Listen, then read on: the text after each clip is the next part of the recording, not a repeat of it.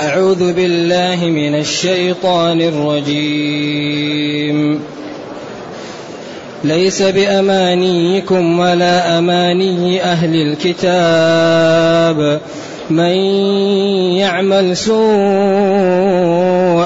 يجز به ولا يجد له من دون الله ولا يجد له من دون الله وليا ولا نصيرا.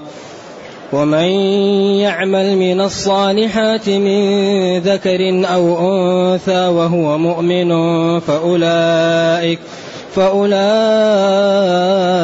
يدخلون الجنة ولا يظلمون نقيرا ومن أحسن دينا ممن أسلم وجهه لله وهو محسن واتبع ملة إبراهيم حنيفا واتخذ الله إبراهيم خليلا ولله ما في السماوات وما في الأرض وكان الله بكل شيء محيطا ويستفتونك في النساء قل الله يفتيكم فيهن وما يتلى عليكم في الكتاب في يتامى النساء اللاتي اللاتي لا تؤتونهن ما كتب لهن وترغبون أن تنكحوهن وترغبون أن تنكحوهن والمستضعفين من الولدان وأن تقوموا وأن تقوموا لليتامى بالقسط. وما تفعلوا من خير فإن الله كان به عليما. الحمد لله. الحمد لله الذي أنزل إلينا أشمل الكتاب وأرسل إلينا أفضل الرسل. وجعلنا خير أمة أخرجت للناس. فله الحمد وله الشكر على هذه النعم العظيمة والآلاء الجسيمة. والصلاة والسلام على خير خلق الله وعلى آله وأصحابه ومن اهتدى بهداه. أما بعد فإن الله تعالى وضح في هذه الآيات أن الحقائق وأن الواقع ليس بالأماني. واقع الإنسان يختلف عن أمانيه سواء كانت الآيات نزلت في أن اليهود قالوا نحن أفضل الخلق أو لن يدخل الجنة إلا من كان هودا وقالت النصارى إنها أحسن من غيرها وقالت كفار قريش إن, إن هي إلا حياتنا الدنيا نموت. نعم. ونحيا وما يهلكنا إلا الدهر وما وما فيه أبدا. فاعل مختار أرحام تدفع وأرض تبلع أو أن اليهود قالوا نحن أفضل من نبينا قبل نبيكم. وديننا أسبق من دينكم. وكذلك قالت النصارى وقالت المسلمون نبينا مبعوث للخلق أجمع وكتابنا تبيان لكل شيء. فأخبر الله جل وعلا أنه ليس بأمانيكم ولا أماني أهل الكتاب. إذا هذه القضايا ليست بالتمني. والتمني هو تشهي الشيء وتوزين أنه يقع لك وهو في الحقيقة إن الأماني والأحلام تضليل. يكون عندي وسيقع لي وسيكون لا لا. ليس بأمانيكم ولا أماني أهل الكتاب. الطبري رجح أن الآية هذه في أصناف الكفار وأن المسلمين ليسوا فيها. ورجح ذلك بالسياق لأن قبله إن الله لا يغفر أن يشرك به ويغفر ما دون ذلك. وبعدين بين الكفار إن يدعون من دونه إلا إناثا. ثم قال ولا أضلنهم عن الشيطان ولا أمنينهم ثم قال يعدهم ويمنيهم. ثم قال أولئك مأواهم جهنم. ثم بين أن الفريق الآخر هم الذين آمنوا وعملوا الصالحات لهم ما لهم. ثم ختم وقال ليس بأمانيكم ولا أماني أهل الكتاب. إذا للعلماء في هذا قولان. قول أن هذا في أصناف الكفار والقول الثاني إنه لجميع الخلق. التمني ليس هو الواقع. من يعمل سوءا يجزى به.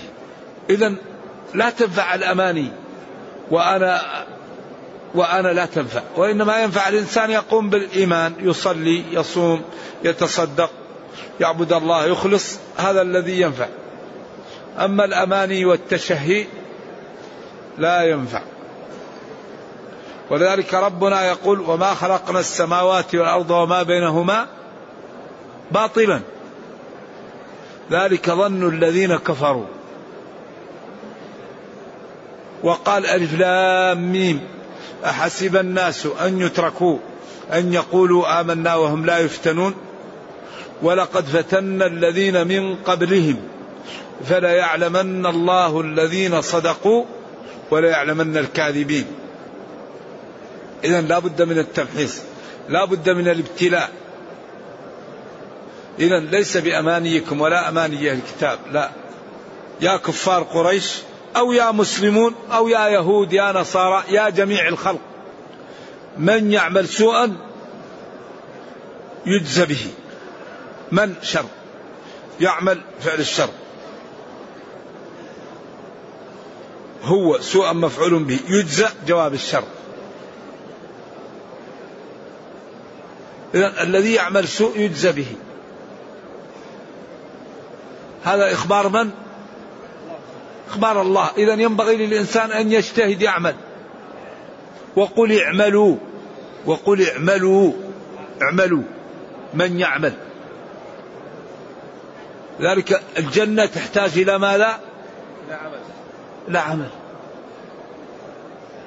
الجنة لابد من الصلاة لابد من غض البصر لابد من كف اللسان لابد من الصبر على الطاعات لابد من الصبر عن المعاصي لابد من الصبر على أقدار الله وتواصوا بالصبر. والجنة غالية يبقى لها ثمن. أما إذا كنا نغالط مغالطة زايد مغالطة تنتج مغالطة بعدين يتنمر علينا أعداؤنا ويستضعفوننا. نتيجة لعدم ماذا؟ لعدم العمل. من يعمل؟ أيوة. السوء أعلاه الكفر وأدناه الصغيرة فالكفر سوء والكبيرة سوء والصغيرة سوء. يجزأ يؤاخذ به. إلا إذا غفر له ربه لأن السوء إذا كان غير كفر تحت مشيئة الله. الذنوب الصغار تغفر باجتناب الكبائر. والكبائر غير مكفرة تغفر بالتوبة. فإن لم يتب فهي تحت مشيئة الله. والكفر لا يغفر إلا بالتوبة. والكفر إذا مات عليه الإنسان عياذا بالله انتهى خلاص. الذي يموت على الكفر أعوذ بالله هذا يشقى شقاء لا وراء وراءه. هذه هي الخسارة الكبيرة التي أخبر الله عنها. قل إن الخاسرين الذين خسروا أنفسهم وأهليهم يوم القيامة ألا ذلك هو الخسران المبين. لأن كل إنسان له مقعد في الجنة ومقعد في النار. فإذا دخل الجنة قيل له هذا مقعدك في النار ورثه أهل النار. فيزداد غبطة وفرحا وسرورا. وإذا كان من أهل النار قيل له هذا مقعدك في الجنة ورثه أهل الجنة. فيزداد ألما وحسرة وندامة في وقت لا ينفع الندم. لذلك الحقيقة نحن الآن والحمد لله لا زلنا في محل تدارك. نحن الآن في الدنيا. المشكلة إذا انفلتت نفس الإنسان. هذه هي الكارثة. فإذا هو لم يتنبه من صلاة ولا من صوم ولا من طهارة ولا من واجب بعدين يقول يا يا ليتني أعود إلى الدنيا. يا ليتني يا ليتني أعود. طيب ألم يبين لك ربك؟ ألم يمهلك؟ فلذلك هنا يقول من يعمل سوءا يجزى به يكافأ به ولا يجد له من دون الله وليا ولا نصيرا. ولا يجد. لهذا الفاعل ولفعله من دون الله غير الله من يواليه ويعاضده أو ينصره على تخلو تخ... أن يتخلص من الورطة التي جاء فيها. اذا هذا يوم القيامة مشكلة. لأن لا فيه صديق لا فيه مال يمكن ينفعك لا فيه أصدقاء لا فيه رصيد ما فيه إلا حسنات. يوم القيامة لينفعك أن تكون عندك رصيد كبير من الحسنات. تسدد به إيش؟ الدائنين ويبقى لك ما ما يدخلك الجنة. لذلك أخطر شيء يوم القيامة المفلس. المفلس الذي لا يحاسب في الدنيا. يعمل الطاعات لكن لا يحاسب. فيأتي بحسنات كثيرة ولكن ديونه أكثر من حسناته.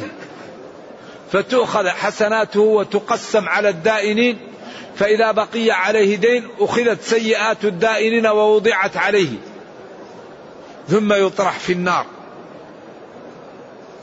لذلك من أخطر ما يأخذ الحسنات هذا.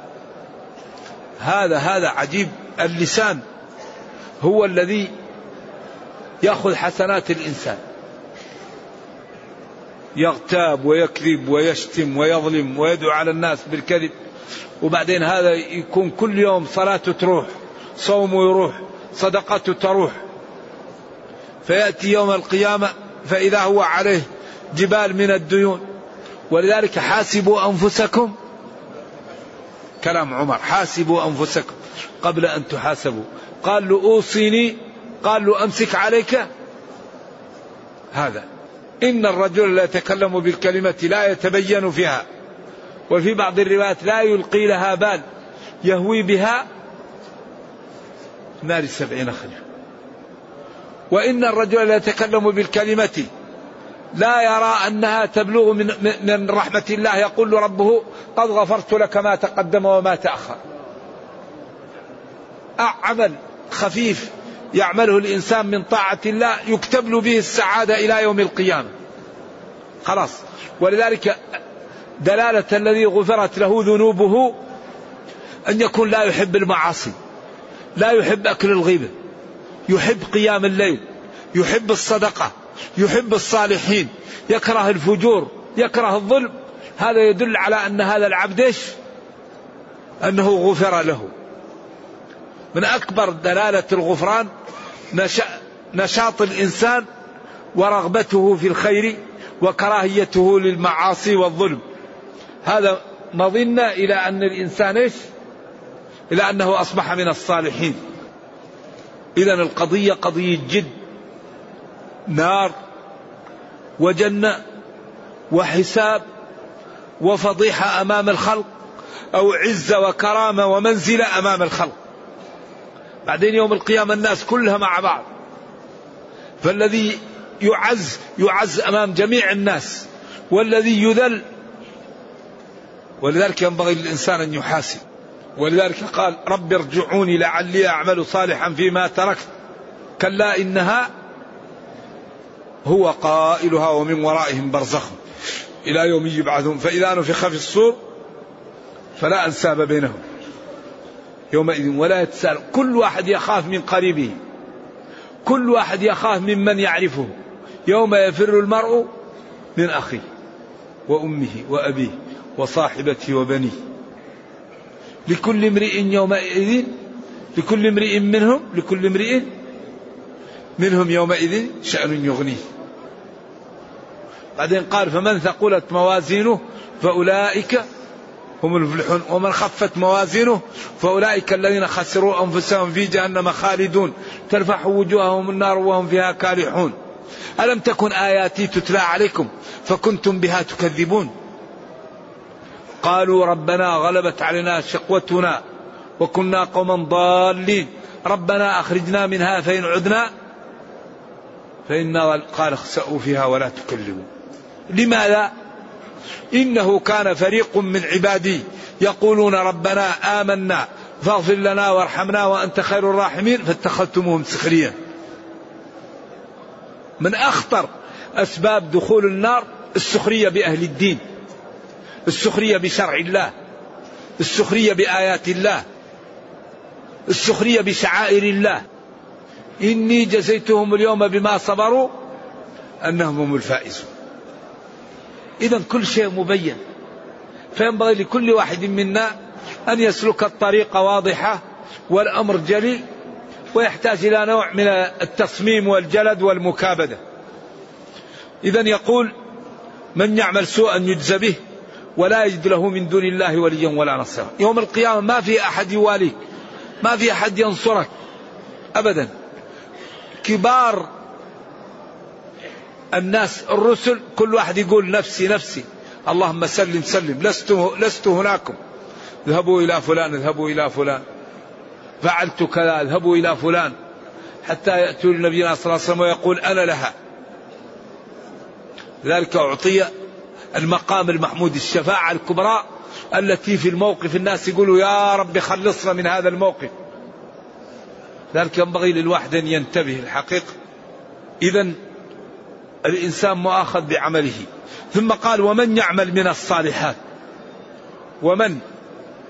والذي يعمل من الفعلات الصالحات سواء كان ذكرا أو أنثى. وهو مؤمن. لاحظوا وهو مؤمن. لأن هذا مهم جدا. لا يدخل الجنة إلا نفس إيش؟ مؤمنة. قد يكون الإسلام مسلم الإنسان مسلم ولكن غير مؤمن. ولذلك قالت الأعراب آمنا قل لم تؤمنوا ولكن قولوا أسلمنا استسلمنا وانقدنا. ولذلك المحققون يقولوا قالوا هذا وهم على شعبة من النفاق. وإن أبى ذلك جلة من العلماء. لكن هذا الذي يقتضيه السياق. إذا ومن يعمل من الصالحات الفعالات الصالحات من ذكر أو أنثى. هنا الرجل والمرأة سوا ذكر أو أنثى. وليس الذكر كالأنثى في في القي في القوامة. في كون الطلاق بيده. في كونه ينسب له الولد. في كونه يسافر من غير أن يكون معه محرم. في كونه تجب عليه النفقة والسكناء والمهر والجهاد وهذه لا تجب على المرأة. ولكن في التكليف كل منهم له ذمة وكل منهم مكلف وكل منهم يؤجر إذا أطاع وكل منهم يعاص يعني يعاقب إذا عصى ولم يغفر له. إذا من يعمل من الصالحات من ذكر أو أنثى وهو مؤمن لا بد من الإيمان.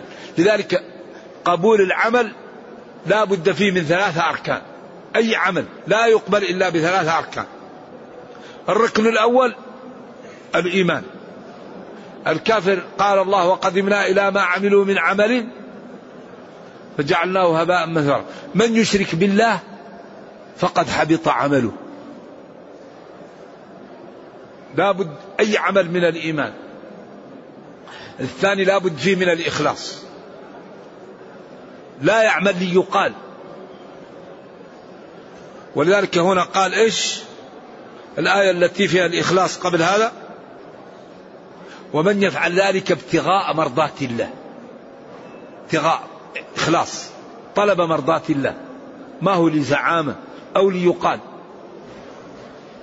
إذا الركن الثاني هو الإخلاص. من أشرك معي غيري تركته وشركه أنا أغنى الشركاء عن الشرك. الثالث المتابعة للنبي صلى الله عليه وسلم. الله يقول اتبعوا ما أنزل إليكم. ونبينا يقول من عمل عملا ليس عليه أمرنا فهو رد أي مردود. كل بدعة ضلالة. اتبعوا. إذا هذه الثلاثة هي يقبل بها العمل. الإيمان والإخلاص والمتابعة للنبي صلى الله عليه وسلم.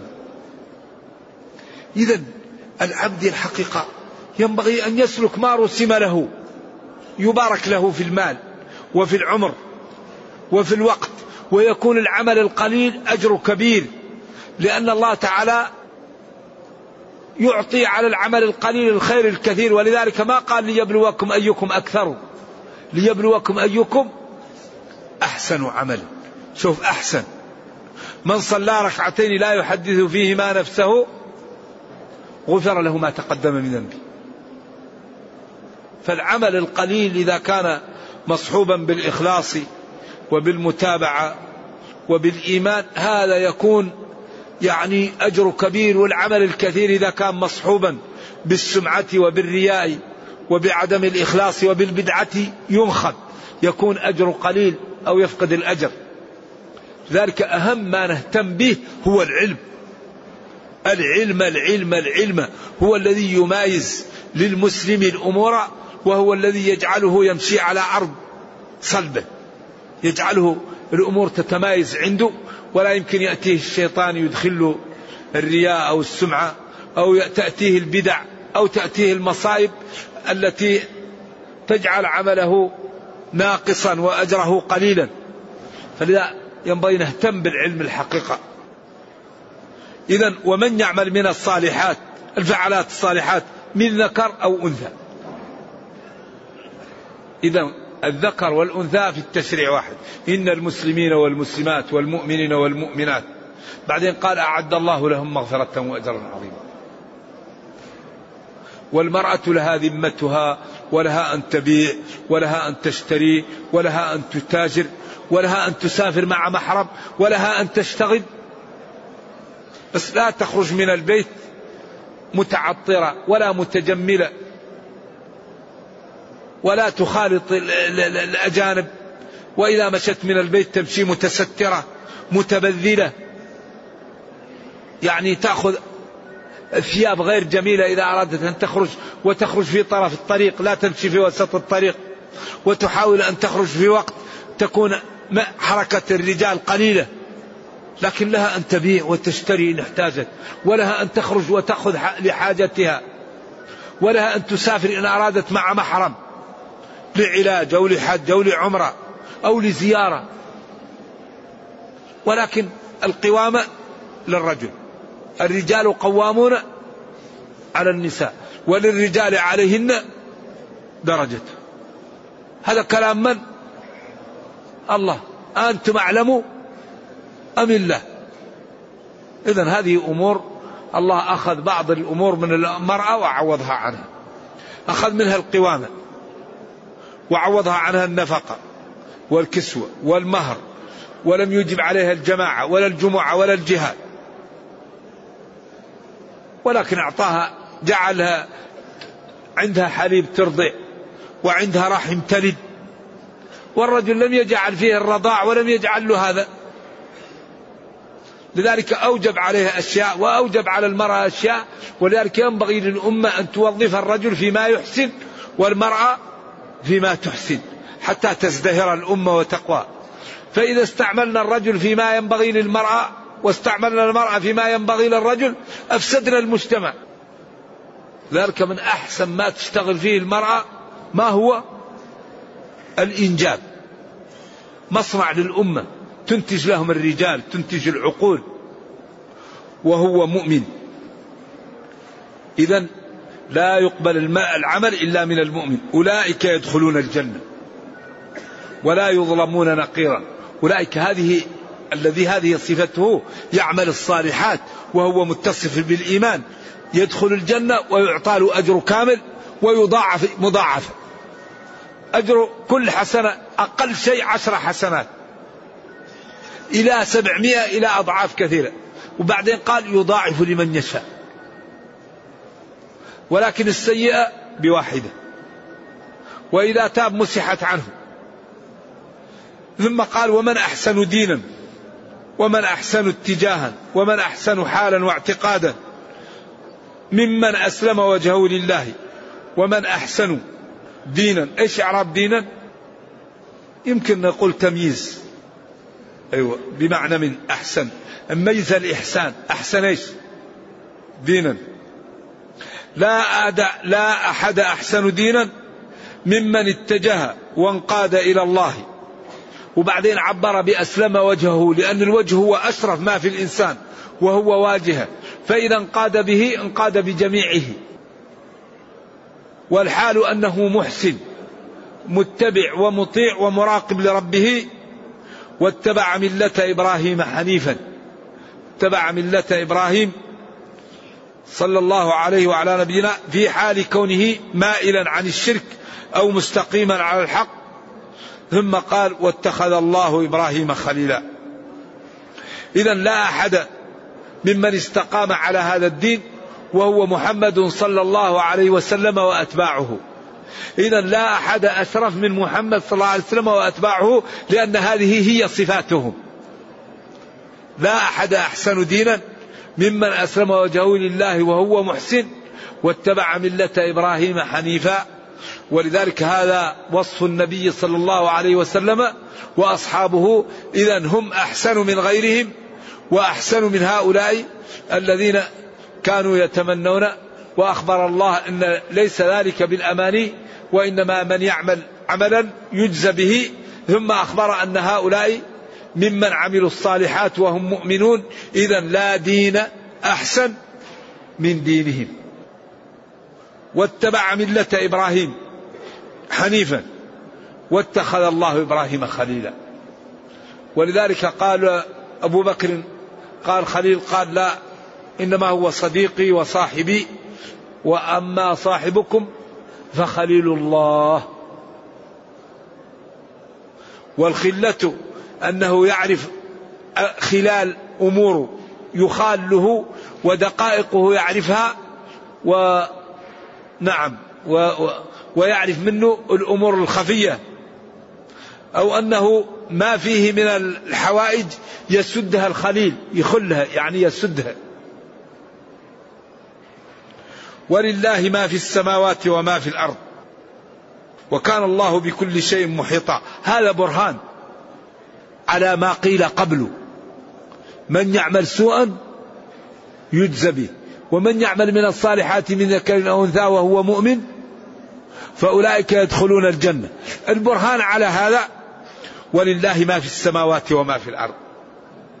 اذا هو قادر وما أخبر به سهل تنفيذه وليس في صعب لأن له ما في السماوات وما في الأرض. وهذا يكثر في القرآن إذا جاء وعد وعيد لا بد أن يدلل بقدرة الله.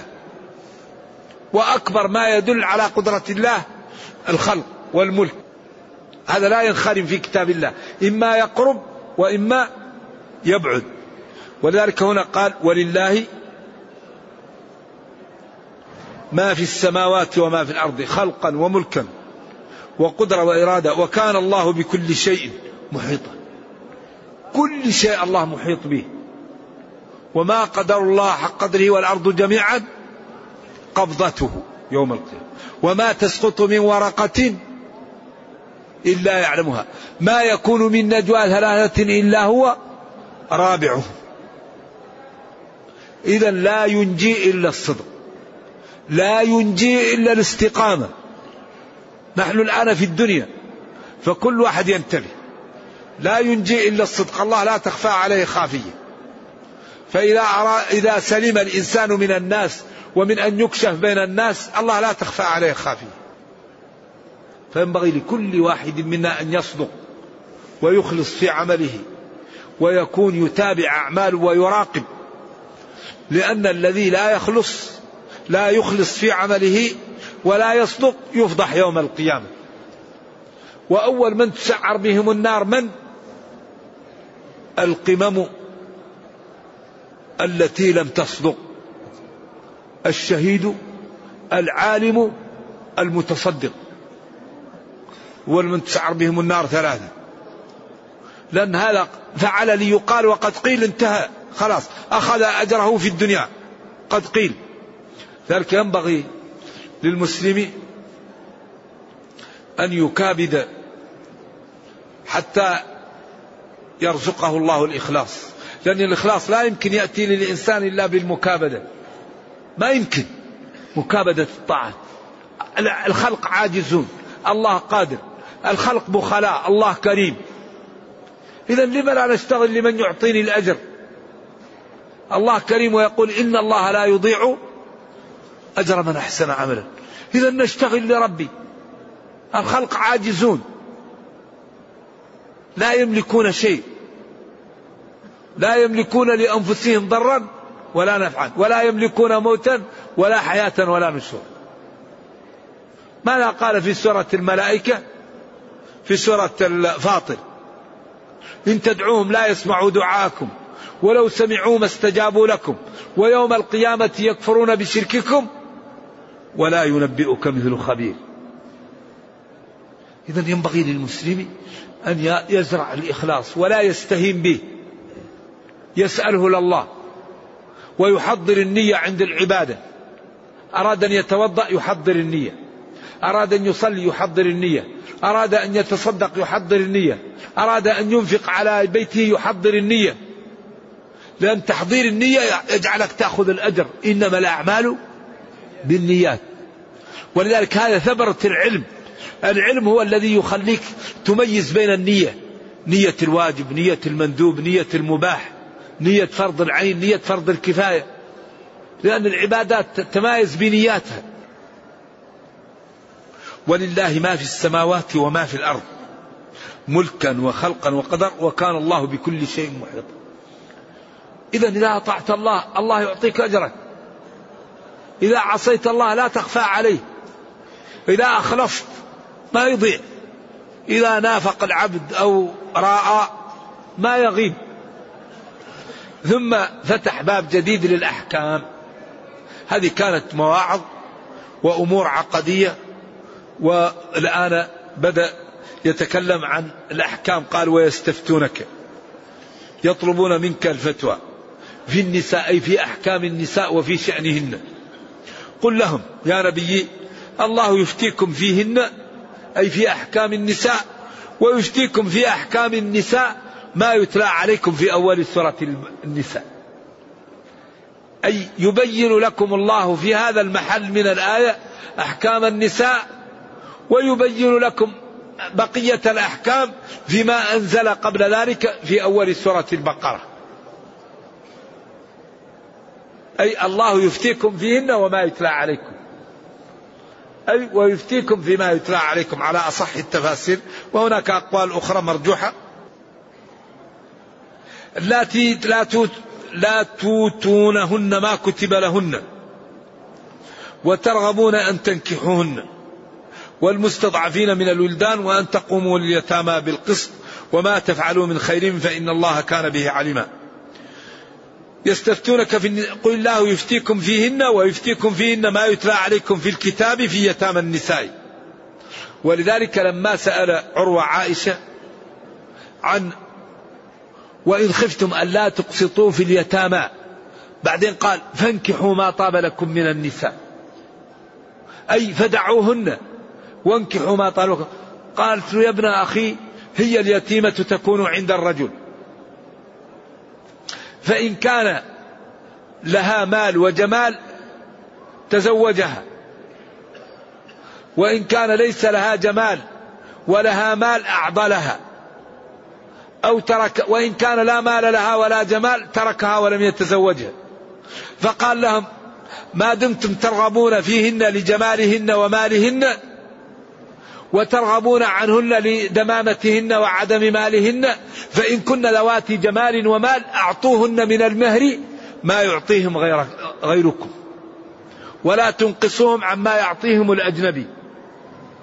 لذلك قال له إن كانت جميلة ولها مال أبحث لها عن من هو أحسن منك. لا تزوجها لك يا وليها لأن هي عندها مال جميله أبحث لها عن من هو أرفع منك. لانها لو كانت لا مال لها أنت تترفع عنها. فإن كنت تريدها أدفع لها من المهر ما يعطيها غيرك. لذلك قال وترغبون أن تنكحون وهذا من إعجاز القرآن. لأن أن وما دخلت عليه في تأويل مصدر. يمكن أن يكون مجرور بعن أو في. وهذا من الإعجاز. أي ترغبون في نكاحهن لجمالهن ومالهن أو ترغبون عن نكاحهن لدمامتهن وقلة مالهن. وهذا يعني أسلوب القرآن يأتي جامعا. والطبري هنا رجح أن هذا المصدر مجرور بعن. وترغبون أي عن نكاحهن. ولذلك نهى عن عضلهن لأنهن لو لم لو رغبوا فيهن ما عضله ما عضلهن فجعل أن وما دخلت عليه في تأويل مصدر مجرور عن بعن. ومنهم من قال هو مجرور بالأثنين وترغبون في نكاحهن تارة وترغبون عن نكاحهن تارة. فيكون المصدر المؤول يصلح لهذا ولهذا على سبيل يعني ال ال الأفراد. بعدين قال اللاتي لا تون ما كتب لهن. ما كتب لهن هنا محتمل لأن يكون ما كتب لهن من المهر. مهر مثلهن. أو لا تون ما كتب لهن من مالهن. لا تعطون أصلا ميراثهن لأن الصغير والمرأة كانت الجاهلية لا يعطوهم إيش؟ ميراثهم. حتى أنزل الله للرجال نصيب مما اكتسبوا وللنساء نصيب مما اكتسبن وقال في الآية الأخرى الآية للرجال نصيب مما ترك الوالدان والأقربون وللنساء نصيب مما ترك الوالدان والأقربون مما قل منه أو كثر نصيبا مفروضا. إذا هذا بين أن كل الورثة يأخذ حقا سواء كان كبير أو صغير وأن القضية قضية القرابة ليس لقضية أن من يأخذ بالساق أو يأخذ السلاح هو الذي يرث والذي لا يمكن أن يأخذ بالساق ولا يرد العدو لا يرث. هذا جاء الإسلام ورفعه وجعل الميراث على القرابة وعلى الأمور المبينة في آيات المواريث. إذا قل الله يفتيكم فيهن ويفتيكم فيهن ما يتلى عليكم في أول السورة. اللاتي لا تؤتون ما كتب لهن احتمال من المهر الذي لهن. والذي اختار الطبري ما, ما كتب لهن من الميراث. لأنه قال هنا لم يأتي لم يأتي عقد ولم يأتي حتى يكون لها صداق. وترغبون أن تنكحون أي وترغبون في نكاحهن ولا تعطوهن الصداق كاملا فدعوهن. والمستضعفين من الولدان أيضا لا تعطوهم حقهم. وأن تقوموا لليتامى بالقسط وتعطوهم ما يجب لهم ذلك أنفع وأفضل لكم. وما تفعلوا من خير فإن الله كان به عليما. وما دام الله به عليم وهو كريم فسيجازيكم عليه أحسن الجزاء.